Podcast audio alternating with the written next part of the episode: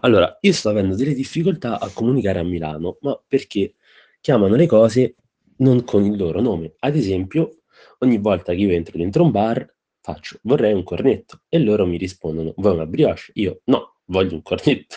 La brioche è una cosa il cornetto è un'altra. E vabbè.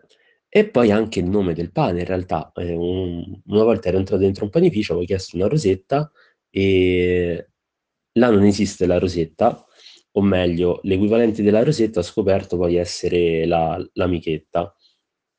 E mi sembra, eh, ma non ne sono sicuro. E poi vabbè, non mi voglio fare influenzare, quindi penso sia quella, ma in caso non lo fosse, pazienza, sti cazzi.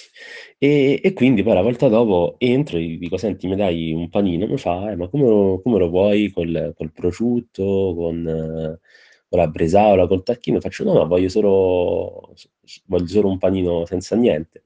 E fa, eh vabbè, allora chiamano col suo nome. E faccio, eh beh, scusa, perché si chiamano panini? Mi fa, no, si chiamano michetta, si chiamano tartarughe. Faccio, vabbè, vaffanculo. E, e niente, e poi un'altra cosa che mi dà molto fastidio è che loro chiamano il pranzo schiscetta o schiscia e mi fa incazzare da morire questa cosa, perché poi sarebbe solamente se tu c'hai il contenitore con dentro il pranzo, allora quello è hai la schiscia.